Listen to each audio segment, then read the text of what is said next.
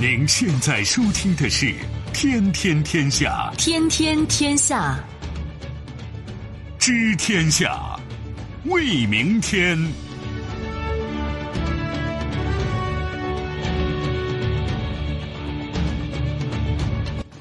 听众朋友，大家好，您正在关注收听的是《天天天下》节目，我是夏萌，有请本节目评论员重阳。重阳你好，各位好。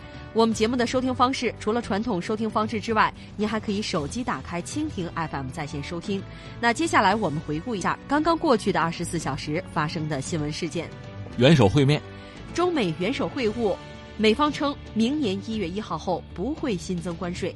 布什去世，美国政界精英悼念前总统老布什。卷土重来，巴黎出现大规模示威，两百多人被捕。无力吐槽。挪威护卫舰事故后续，唯一正确操作冲滩，因舰船被撞后失控导致。还是要钱。美部分议员集体发声，称七千亿军费不足以支撑大国竞争。在稍后的节目当中，我们将会为您进行逐一点评。天天天下，我们来关注第一条上榜新闻。当地时间十二月一日晚，国家主席习近平与美国总统特朗普在阿根廷布宜诺斯艾利斯举行会晤。会晤后，中方经贸团队相关负责人对记者表示，两国元首讨论了中美经贸问题，并达成了共识。据中国国际电视台十二月二号报道，国家主席习近平同美国总统特朗普的会谈中商定，明年一月一号后将不会新增关税，两国间将继续进行相关谈判。两国元首积极评价双方经贸团队近期进行的积极有效的磋商，双方认为健康稳定的中美经贸关系符合两国和全世界的共同利益。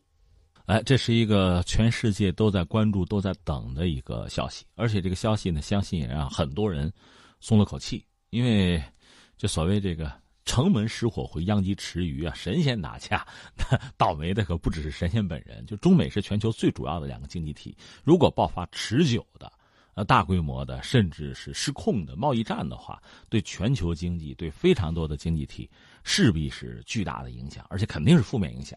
所以，在这个状况下，不管是中美双方还是其他很多经济体呢，其实我想绝大多数人都是希望双方能回到这个对话呀、理智的这个轨道上来。所以我估计现在这个结果呢，你可以认为是一个按暂停键，或者说是休战，休战九十天，好好过春节，你可以有这样的一些表述吧。总的来说，对全球经济来讲是一个好消息。对中美两国的经济啊，应该也是个好消息。嗯，那这个事情总的来说，让人也有些感慨和思考吧。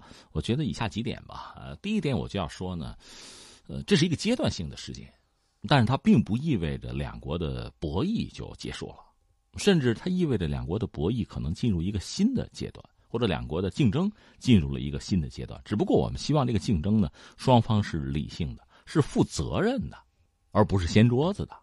还要过下去，而不是不过了，这是我们的想法。呃，那如果说回顾从今年三月份一直到现在呢，呃，整个这个过程吧，因为美国是一个公式，你看特朗普最早嚷嚷的打贸易战 so easy 哈，很省事啊，没问题，绝对能赢。他基本上是三个阶段吧，第一阶段是五百亿美元的这个货物要加关税，后来发现撼不动，撼不动中国两千亿，两千亿再不行，你还不服软不服软，我还有两千多亿呢。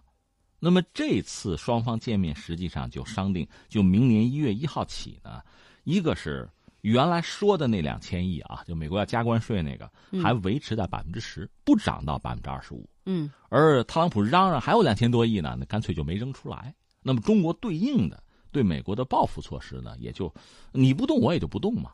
这是这次主要的一个，就是所谓休战的。内容或者含义吧，是这个意思。呃，我们讲美国这是等于三板斧吧，第三板斧还没有抡下来，但是总的来说没能撼动。因为你对比一下全球范围内非常多的国家，在这两年，尤其是在二零一八年吧，你看什么土耳其啊、什么韩国啊、日本，包括欧盟一些国家吧，比如德国，嗯，在美国这一系列的，它其实主要还就是制裁，就是在经贸上动手，基本上还都是配合富尔。而中国确实是不大一样啊，我们有我们的路数，嗯，作为全球第二大经济体，其实我们是有我们的底气的，嗯。那么在和美国进行这个博弈哈，你要让我来说的话，确实是史无前例、前所未有。对我们中国人来讲呢，这个体验以前是没有的。所以你要阶段性的来看，我倒觉得我们这次的应对是可以打一个比较高的分数的，就是比较稳，而且我们的态度是一以贯之的，没有慌。作为我们的国内的民众，你看我们民众的舆论场上，总的来说也是比较理智和淡定的。嗯，当然说也有的这个比较激进啊，干也有的呢比较悲观，有，但总的来说大方向哈主旋律上是比较淡定的。这就让我想起什么呢？两件事儿，一件事儿呢，我就想起了当年的那个全面抗战。全面抗战当时日本人说三个月，三个月灭亡中国。说灭亡其实不确切，他想的是三个月就打的你就服了，然后你就签个投降协议呗，那华北就自治就独立了。他是那么想，结果最后呢三个月，这边没服没投降，那你就很尴尬了。我想起了这么一件事情，还想起什么呢？就是当年的五四运动。五四运动有一个前提是巴黎和会。嗯，巴黎和会呢，实际上等于出卖了中国的利益。这个时候，你说作为当时中国，我们也有外交使团也在那个巴黎和会现场，你签不签？你要是签了吧，因为当时比如山东，山东已经在日本人手里了，你签不签都在人家手里。但是你要签了呢，作为一战的一些战胜国的利益，你是能拿到，好像签了有点小利益到手。你要不签，这些利益可就都没有了。嗯，那签没签呢？没有。最后，在全国人民一致的这个愤慨、这个情绪之下，五四运动了嘛？最后，我们那个使团也没有签。那换句话说，就是嗯，那些所谓的巴黎和会作为战胜国的其他的利益，你也没得到。那你说这不是亏了吗？但是最终我们知道，后边还有这个华盛顿会议什么的，我们还是拿回了一些利益。你的态度如果不明确，如果你当时就就服了，就服软了，就认了，嗯，有一些利益你让了，那就再也拿不回来了。是，其实就是这么回事儿对，所以你想哈，当然说这几件事情放在一起，在性质上完全不一样哈。从这个角度讲，没什么可比性。但是很多时候，你看做事情啊，博弈啊，出牌啊，他那个牌理，我倒觉得是有类似之处的。棋理啊，是有类似之处的。就是你和美国在竞争啊、博弈的过程中，人家选择贸易战这个舞台，选择这个战场，那你也没法不跟，因为对方招招致命啊，那你就需要有自己的战略。就需要有自己的战术，就要应对。你看我们的态度，从主观上讲不想打，我们不愿意打贸易战，嗯，因为我们想发展嘛，我们不会打架。但是呢，你一定要打，那我就要奉陪，我也不可能真的就马上卑躬屈膝啊，我就倒头就拜。然后呢，你要什么给什么，那就丢盔弃甲了，那不就一泻千里了吗？那最后那就不可收拾了。嗯，所以你的态度很明确，你的态度是一以贯之的。其实这个给对方是一个很明确的信号，对方使了几招，发现打不动，打不动，打不动就想别的办法嘛，硬的不行来软的嘛。其实你看双方的博弈，大国的博弈也好啊，你说这个在商场上就企业之间的相互竞争也好，包括人在职场上咱们之间的这个博弈也好，其实它有相同之处，嗯，就是你有自信，你有底牌，然后你选择一个比较清晰的思路，你有自己明确的态度，有底线。你不能踩红线嘛？然后呢，在一些问题上也可以做调整。谈判就是妥协的艺术嘛，在非核心利益上可以交换，但是核心利益不能动。你有这样的一个明确的态度，其实也等于给对方传递了一个清晰的信号，所以让对方在在动手的时候，他也会有所顾忌。这就是双方的博弈。这种博弈，刚才我们讲了，我们以前真没有体会过，是因为你的体量也不像现在这样。嗯，呃，另外呢，美国以前出招也不如此。所以这次其实对双方都是一个前所未有的难得的体验，也都得到了，或者说对对方这个脉啊有了一个全新的认识。对，其实您说到这儿哈，我倒觉着目前我们还不能过度的乐观吧，因为这期间可能还会充满一些变数，而且特朗普这个人之前也做过这样的类似的事儿，就是出尔反尔，所以说我们要听其言，还要观其行。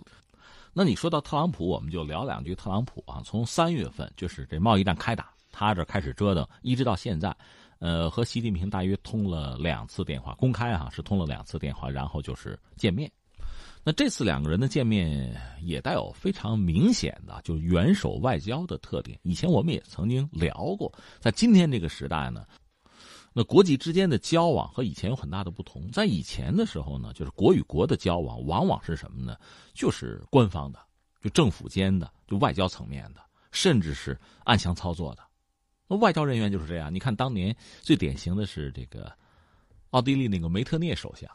就拿破仑那个时代，打败拿破仑那阵儿，他搞那个维也纳体系的时候，他不就号称叫什么蝴蝶外交，长袖善舞，就在各个风云人物之间，在各个大国领袖之间，他就是巧舌如簧哈，拉着这个弄点什么，拉着那个密谋个什么，就搞这个东西。那是那个时代。而在今天呢，国与国之间的这个外交呢，应该说比以前，从这个途径上应该说更丰富，另外公众的参与度也更高。所以，在这个背景之下呢，国家之间的这个元首外交就是人和人的，应该说双方之间的交往交流更自然，也可以更轻松随意，同时呢，也更容易为公众所关注。就在这么一个状况下，等于一个新的渠道，一个新的途径，这个外交就很有意思。其实有时候双方的团队尽可能谈的就是剑拔弩张哈，拍桌子吹胡子瞪眼，可能是这样。但到最后呢，有元首直接出面。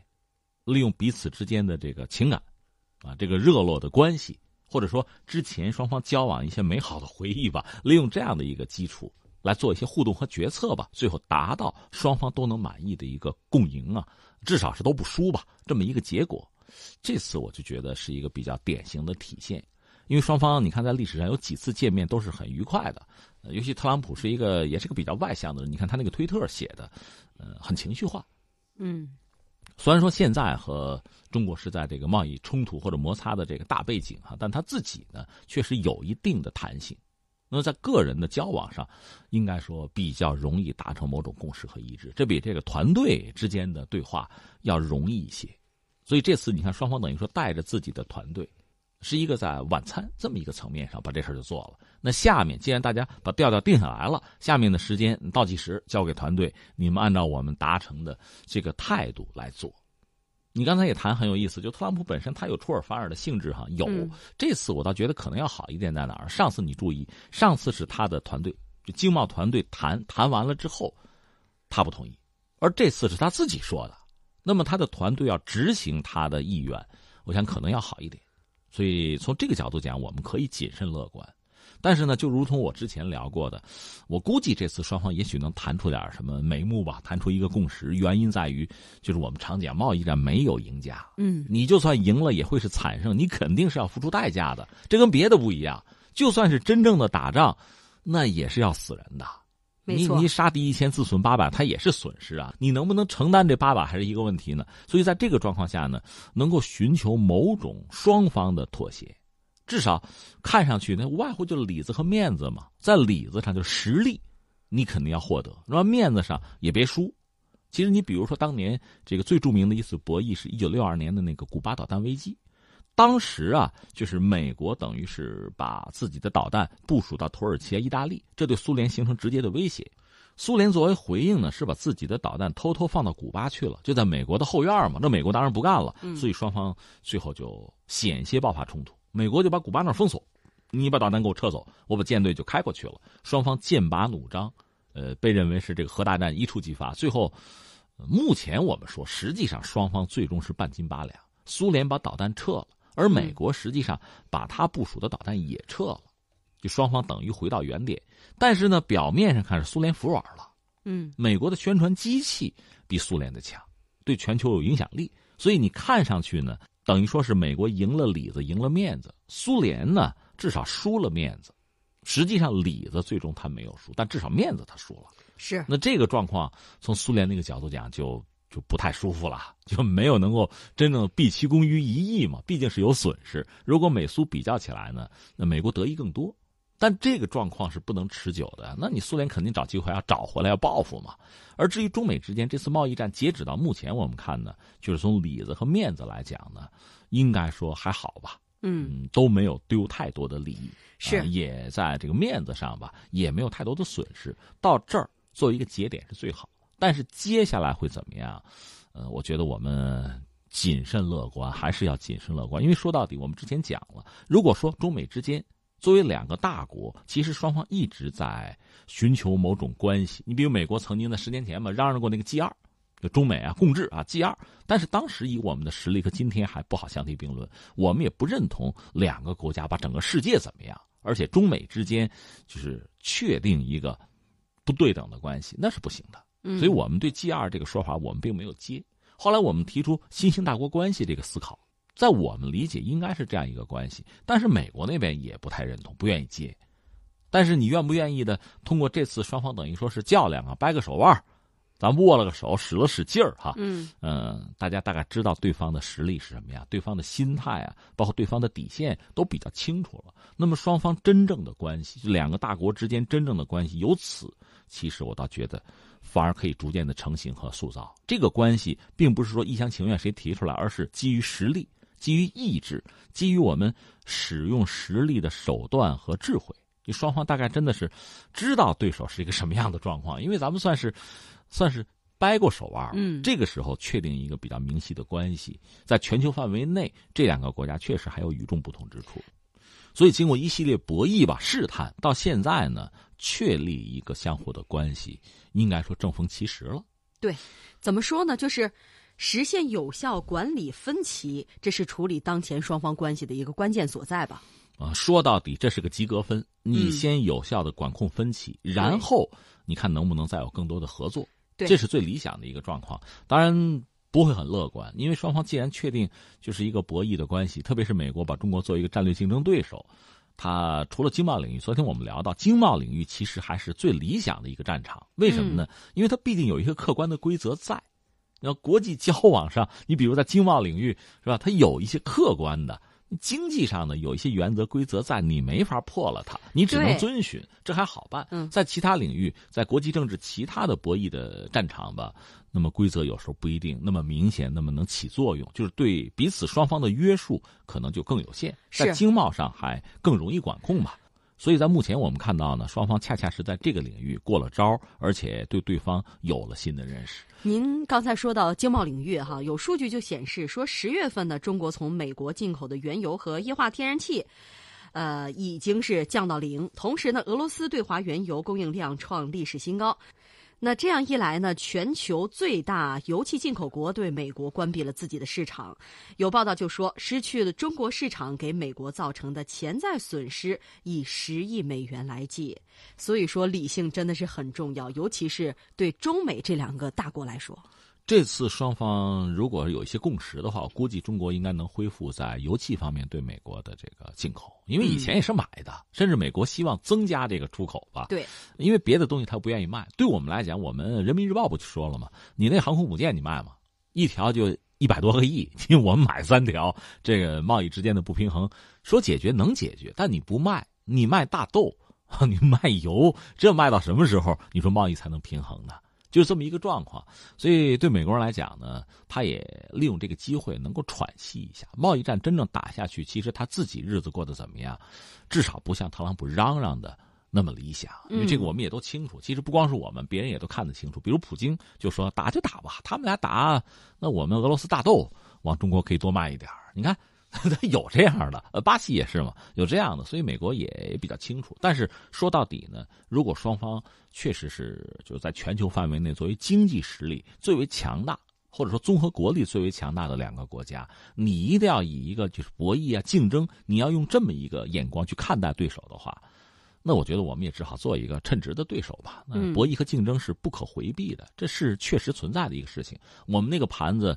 十二点多万亿，美国十九万亿，这是全球两个最大的。最新的到二零一七年，日本好像是六万亿，嗯，这和我们差着很大的这个数量级。所以中美之间现在这个状况，是其他国家还真不好比了。所以这个格局既然已经确定了，那么在这个新的基础之上，双方开始新的交往。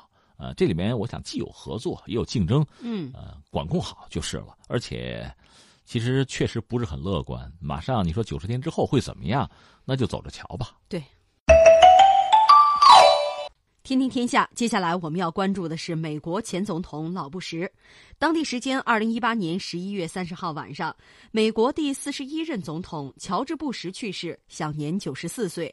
包括其子第四十三任美国总统小布什在内的美国政商人士纷纷发声哀悼。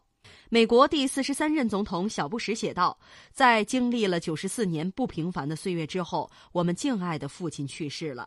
他是一个品德高尚的人，是一个儿女所能要求的最好的父亲。布什家族对第四十一任总统的生命和爱深表感激，对那些关心和为父亲祈祷的人们表示感激，对我们的朋友和同胞表示慰问。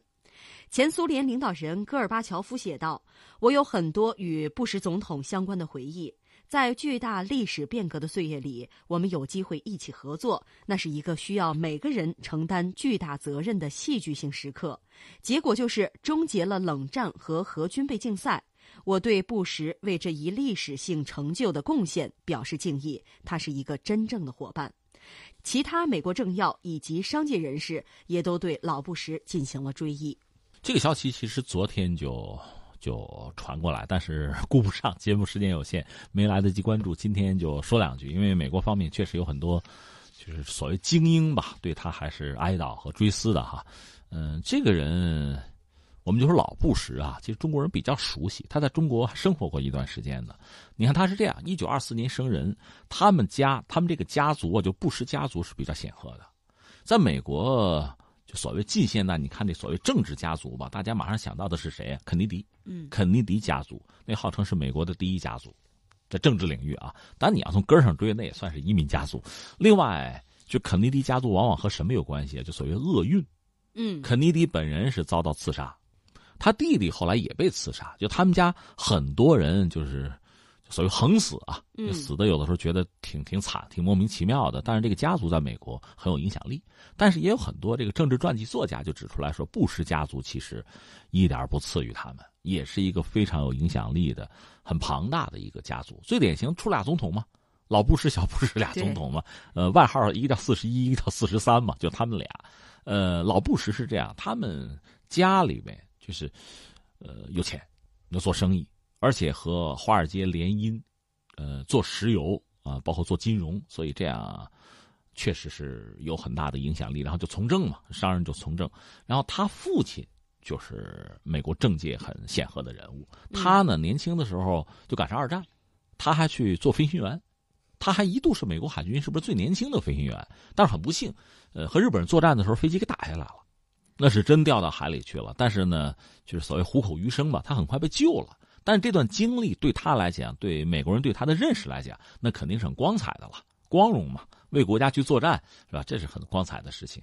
嗯，后来他是读书，他是在耶鲁大学学的是经济。不过这个人很遗憾哈，大家评论他作为一个美国总统吧，搞经济确实比较无能。啊，搞什么呢？搞这个外交，搞得有声有色。就是他处理国际关系，他是一个叫战略大师过分哈，但是确实在战略上是有一套、有头脑的。只是在经济、国内经济上处理的有一些问题。你比如他竞选总统，当时曾经有一个口号说：“你们选我，我肯定不加税。”我告诉你们，我发誓肯定加了吗？没加，没加。但是经济不行，后来就掉下来，他也下来了。有这么一出哈。呃，那他本人在上个世纪七十年代。他是追随谁？等于说追随尼克松。嗯，尼克松不是跟中国搞关系嘛？就是尼克松访华呀。他呢，因为就在尼克松的那个班子里给派到中国来做这个办事处主任那个性质的吧。对。所以他在中国待了两年，夫妇都在中国。呃，一个是对中国很熟悉，很喜欢。呃，他夫人就芭芭拉，据说是经常有一度每天骑个自行车。就在北京城里溜达，嗯，说他们后来到美国，对，到美国回美国之后，还经常周末去中国菜馆吧吃烤鸭，就是解馋呗，就所谓打牙祭嘛，确实对中国还是有一种感情，不光是吃啊，是这样的。呃，他其实后来从政的道路并不是很顺，就是想当这个总统啊，争来争去的，其实也颇费周折吧。他一开始给里根做副手，就是里根是总统，他做副总统。后来这才有机会，他当然也是展示自己的才华，同时也学习为政之道吧。嗯，后来终于是做到总统。他做总统，就是当时这个世界正面临一个巨大的一个变化。你看，他主要是这么几个事儿，一个事儿呢就是苏东剧变，苏联解体这个阶段他赶上了。所以刚才你说那个戈尔巴乔夫，就当年苏联的那个总统，对他还有很深的印象。这个大的变化哈，咱不做别的判断，就是一个庞大的国家，真的就苏联解体，它会带来整个世界巨大的震荡和波动。包括你说柏林墙倒塌什么的，这前后苏东巨变嘛，这个过程，呃，他带领美国应该说是尽收其利啊，他确实做到了，那算占了便宜了。而且包括柏林墙倒塌、东西德合并，德国人对他评价是很高的，甚至很感激他。就他很多事情这出牌啊、次序啊没有错。嗯，这是一件事情，等于说为美国收割了利益。还有一件事情就是海湾战争了。大家知道当时的背景，就是一个是有个两伊战争，伊朗和伊拉克打了八年多，后来这不是苏联又解体，到一九九一年的时候呢，形势就发生了变化，两伊战争也结束了。伊拉克当时确实欠了很多钱打仗嘛，所以最后想把科威特吞并了。科威特有油，他欠了科威特很多钱，所以就想把它拿下来，就拿了，因为科威特非常小。当时你注意，美国做了这么一件事情，他是拿到了联合国的授权，然后呢，这等于说是这个替天行道了，拿了联合国的授权，然后就约了一帮伙伴，这里面有出钱的，有出枪的，出人的，然后他就打了萨达姆。从我个人角度看呢，应该说老布什这仗打的，就从美国人角度来讲是很漂亮。在他之后，美国人就没打过什么像样的漂亮仗了。为什么这么说呢？你看，他拿到了联合国的授权，这仗打的呢师出有名，所以他就可以号令很多人，包括很多朋友出钱的、出枪的，另外把萨达姆推到了一个不义的位置上。那他去打萨达姆呢，应该说这就成了仁义之师了。这给美国在国际声誉上带来的肯定就不是负面的减分，而萨达姆呢，因此就等于说是反而很被动。那后来这仗当然就打赢了，但是呢，美国人适可而止。并没有彻底推翻萨达姆，为什么呢？老布什聪明就聪明在这儿了。推翻萨达姆，把萨达姆的政权彻底干掉，美国不是做不到。而且当时你不是替天行道吗？真要推翻他也未必不可以。但是他没这么做，因为推翻萨达姆意味着什么呢？小布什就把这事儿办了。意味着什么呢？意味着伊朗会做大，意味着所谓的这个极端主义啊、恐怖主义会被放出以前的那个瓶子。等于说瓶塞被拔开了，魔鬼放出来了，这就是他儿子小布什干的事儿。他呢适可而止，恰到好处。而且当时他做了很多事情。你比如说，萨达姆也不傻，萨达姆，萨达姆遭到攻击之后呢，直接想到的是用自己的导弹去攻击以色列。如果以色列人还手，那这事就变成了阿拉伯人和以色列和犹太人的战争，那备不住就会有一些阿拉伯国家跳出来支持伊拉克。所以当时老布什是摁住犹太人，不许还手。我们替你挡着，你别还手，因为一还手这就成乱仗了。如果以色列人不加入美国主导的这一战，那似乎还是一个正义对邪恶的战争，不是乱战。嗯，所以他这个脑子是够用的，把这个事情做了。这仗总的来说，从我们就是旁观者角度讲呢，美国算是尽收其利。嗯，当然在这之后，美国的再几任总统打仗打的就不漂亮了，就很烂了。他这几乎是最后一个有政治眼光、有政治策略的这一战，这是老布什干的事情。这位美国的前总统老布什去世了，哈，这个美国白宫是降半旗以示哀悼，像奥巴马呀，还有克林顿、施瓦辛格等等很多的名人都发文怀念这位美国第四十一任总统。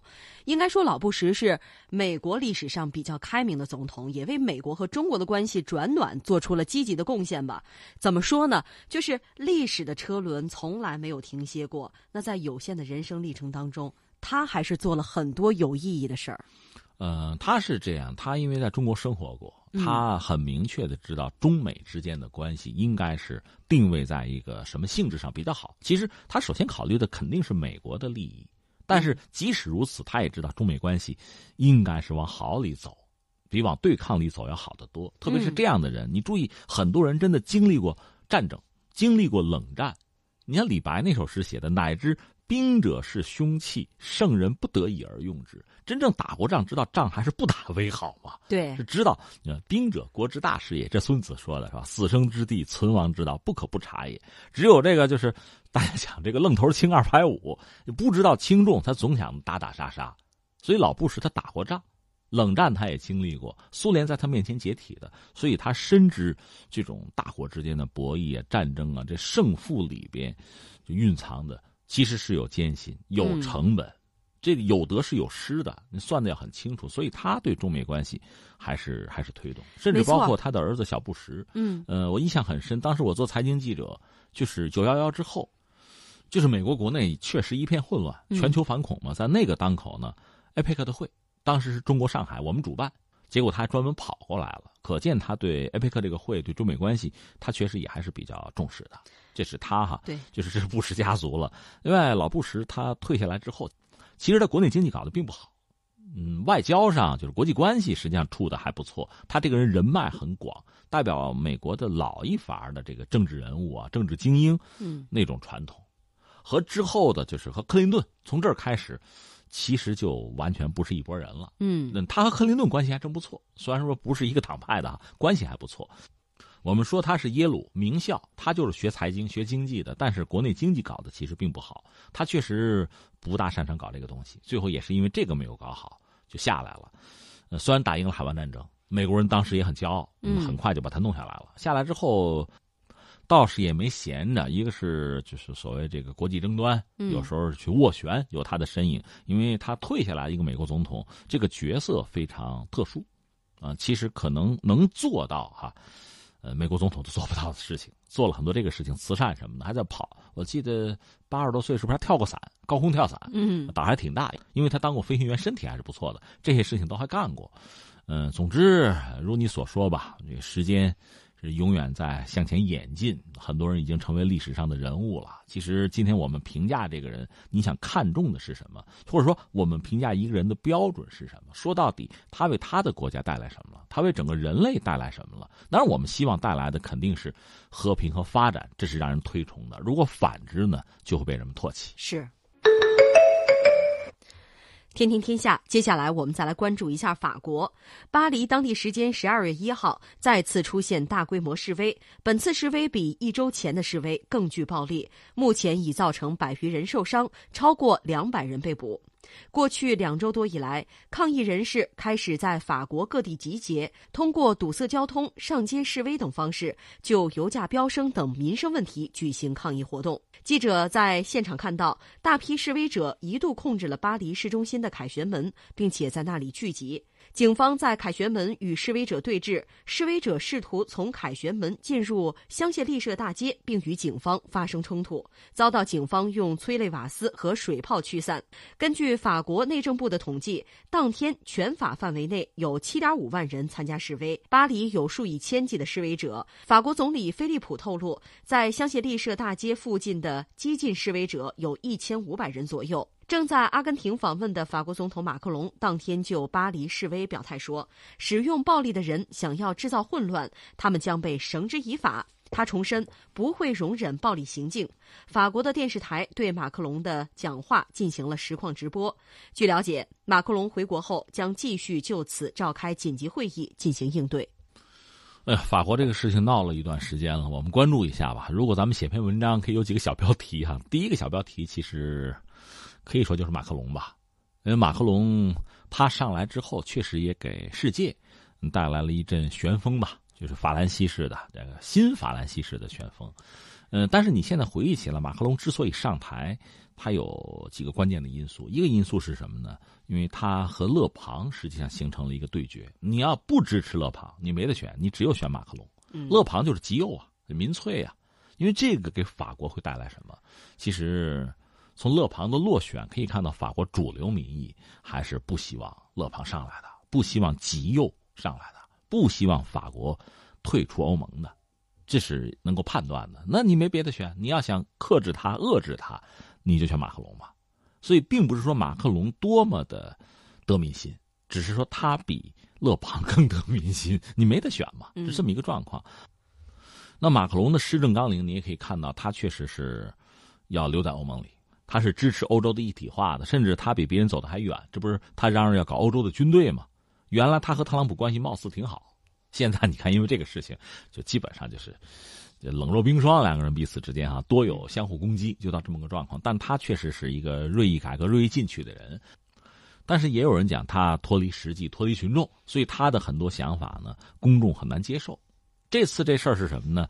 其实一个是他早就有很多改革的想法，而这个改革呢，会动很多群体的奶酪，比如工会。这次最直接的导火索是这个燃油税，呃，柴油是柴油，油价飙升啊，油价是柴油。呃，有法国人就抱怨说，当时政府跟我们忽悠，就说嗯，柴油车好，买柴油车，我们就买了。现在你又环保，是吧？呃，税可能提百分之二十五吧，这我们受不了了。实际上我查了一下，马上你看着还有电费呢，电价还涨呢，嗯，所以这大家就不高兴了。这是马克龙本身他的很多改革的措施，等于说遇到国内公众就是真正的利益摆在这儿，我利益受损了，我不高兴了。而这个人达到相当的程度之后，对你这个改革本身就形成一个比较大的一个阻力。但是改革呢，他又又想改，因为法国经济状况不是很理想。其实所谓积重难返，为什么难返呢？大家都知道有积重，但正因为是积重啊，积累的积嘛，所以最后难返。那你要想改革，那就改变大家的这些从观念啊到利益的这个划分。很多人会被动奶酪，会被切走蛋糕，他就不高兴。现在真实的状况是什么呢？就是涉及到国有部门，还涉及到比如铁路嘛，铁饭碗，这都要动的。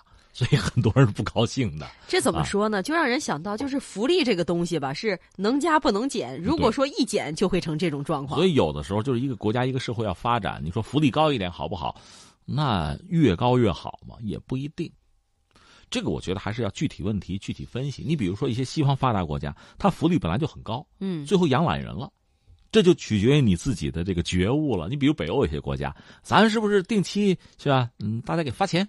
嗯，很多公众还不愿意说这样不好，我们还是要工作。你看这觉悟多高是吧？但是好多人不这么想嘛。当然，一些发展中国家，那你实际上面对的是一个福利太低的问题，那你就得涨啊。但是这个分寸很关键，你如果涨得太多了，就是养懒人了，大家不愿意干活了，那国家就很难发展了。你如果太少，这福利太少，劳动者不能被尊重，那也很难走太远。就这个分寸很重要，因为法国现在反正就动了，这一动，很多人不高兴了。这是我们说马克龙啊。第二个关键词要说的话，叫爱运动。什么叫爱运动？指的是政治运动啊，社会运动。法国和其他欧洲国家比起来，这方面好像确实是人们更愿意做这个事情。嗯，这说起来谁呢？我就想起来拿破仑三世。拿破仑三世就是那个老拿破仑的侄子吧。拿破仑三世是个什么角色呢？他。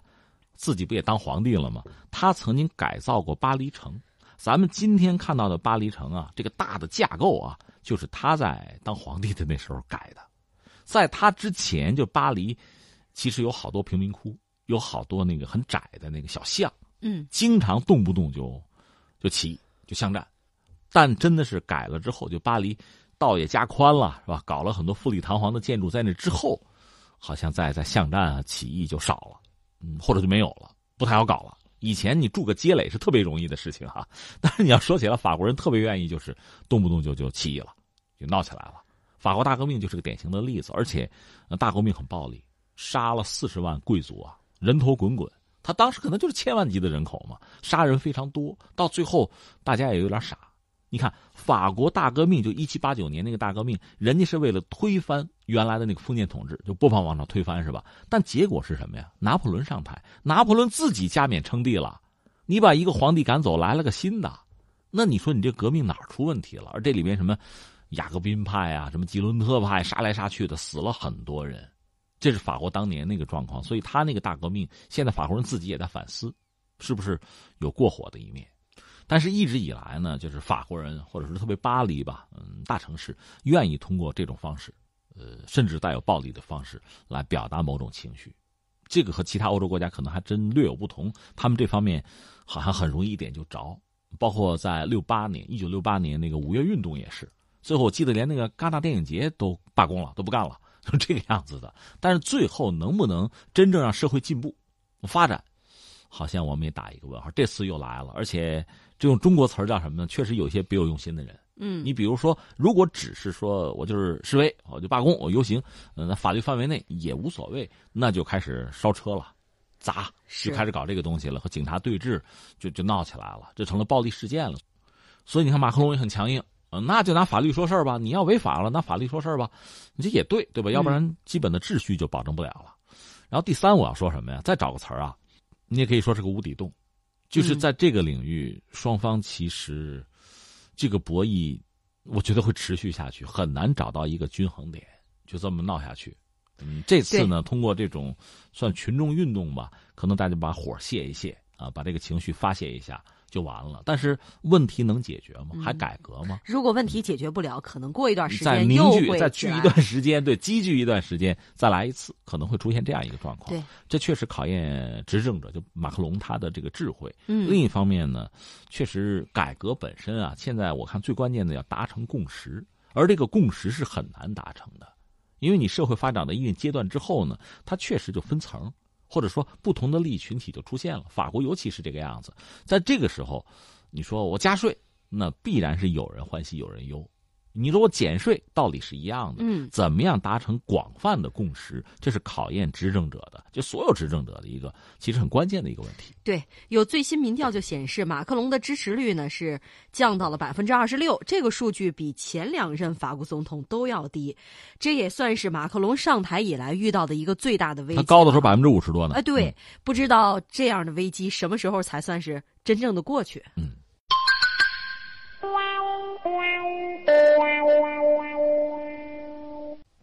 天天天下，我们说完了法国，接下来再来关注一下挪威。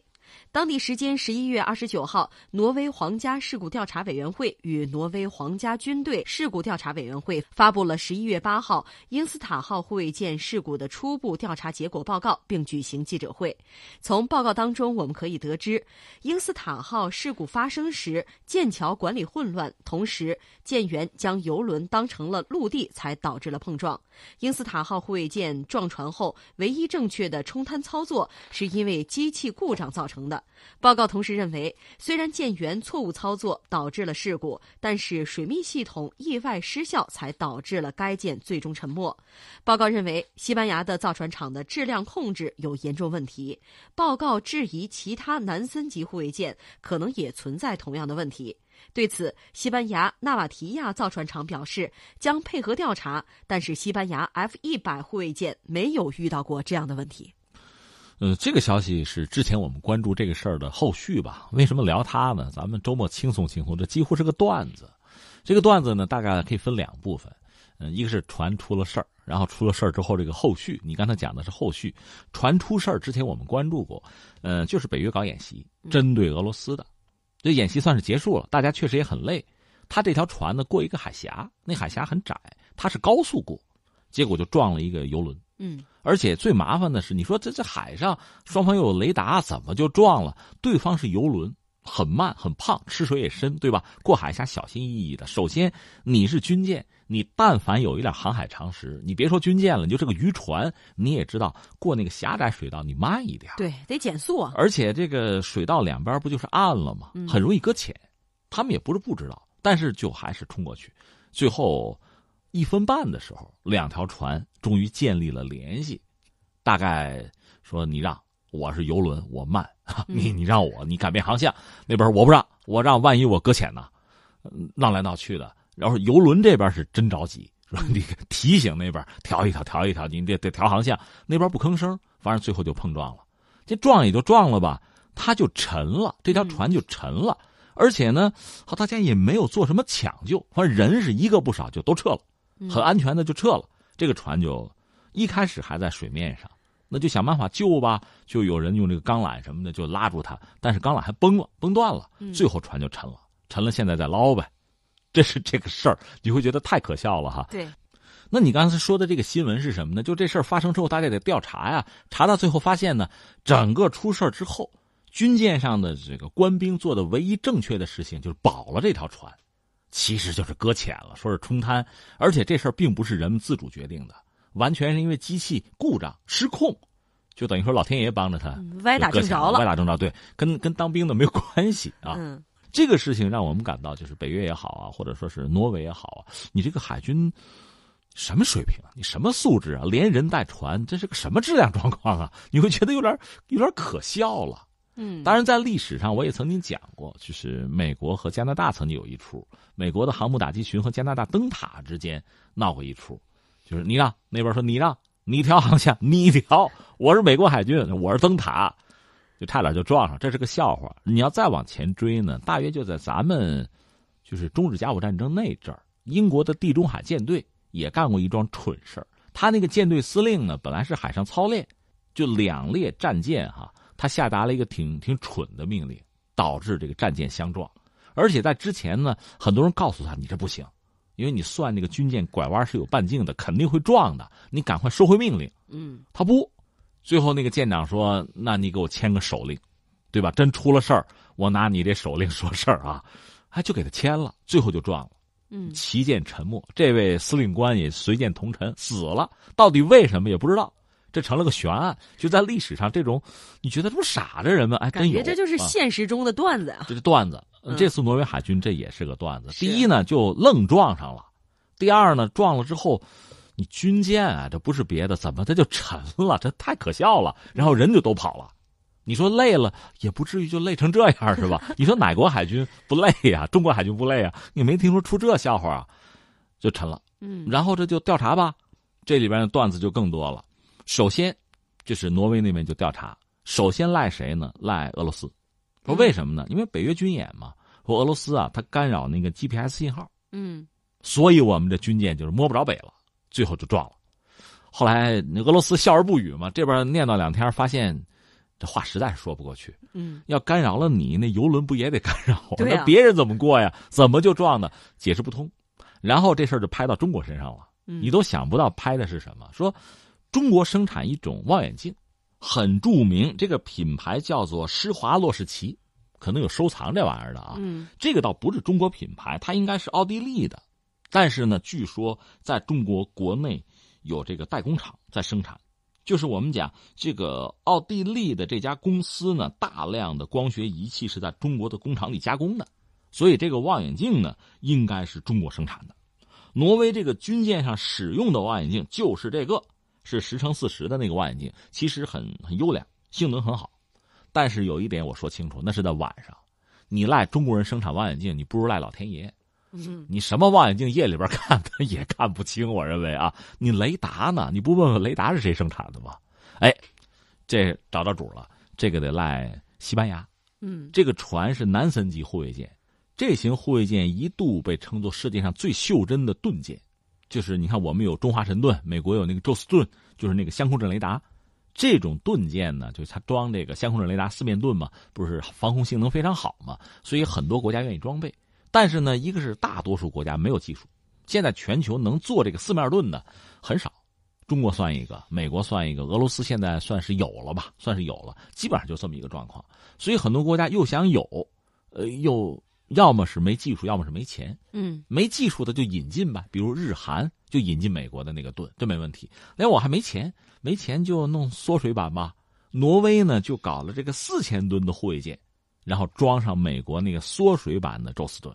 那他自己又缺乏造舰能力，交给西班牙吧。西班牙的那个巴赞造船厂在欧洲还是很有名的。刚才你说那个 F 一百，那是人家西班牙自己用的船，就海军用的，和他这个差不多。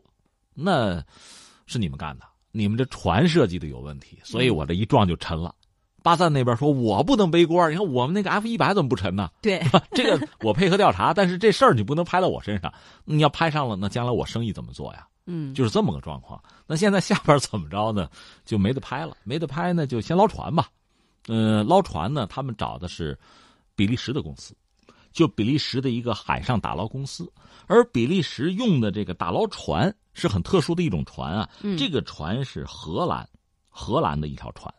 但是荷兰这条船呢，你查了半天，谁生产的？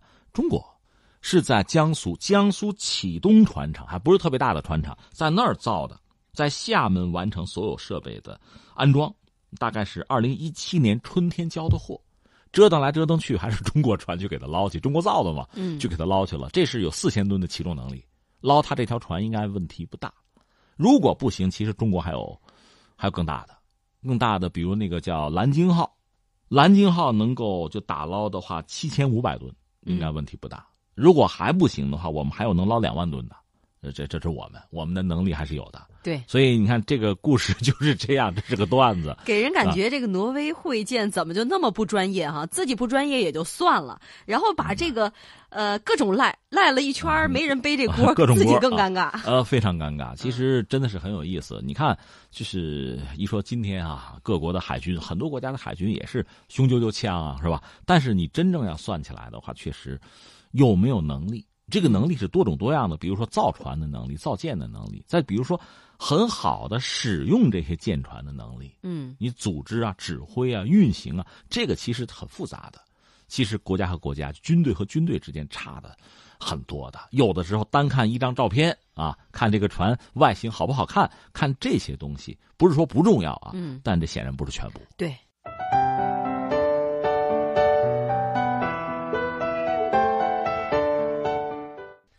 天天天下，我们说完了挪威护卫舰，接下来再来关注一下美国的军费。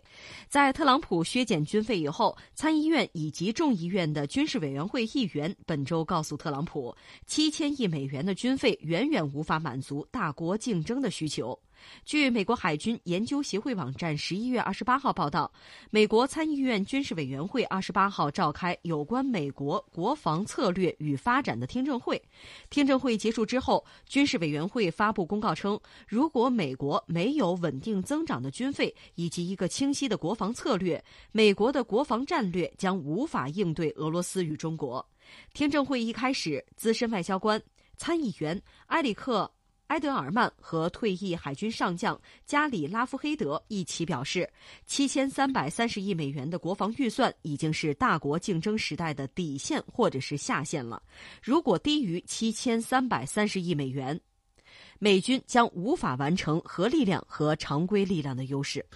这是这是哭穷嘛？要钱啊！其实应该说，不要说七千三百三十亿，七千亿美元，在美国的这个。历史上讲，就军费历史上绝对也是一个高端了。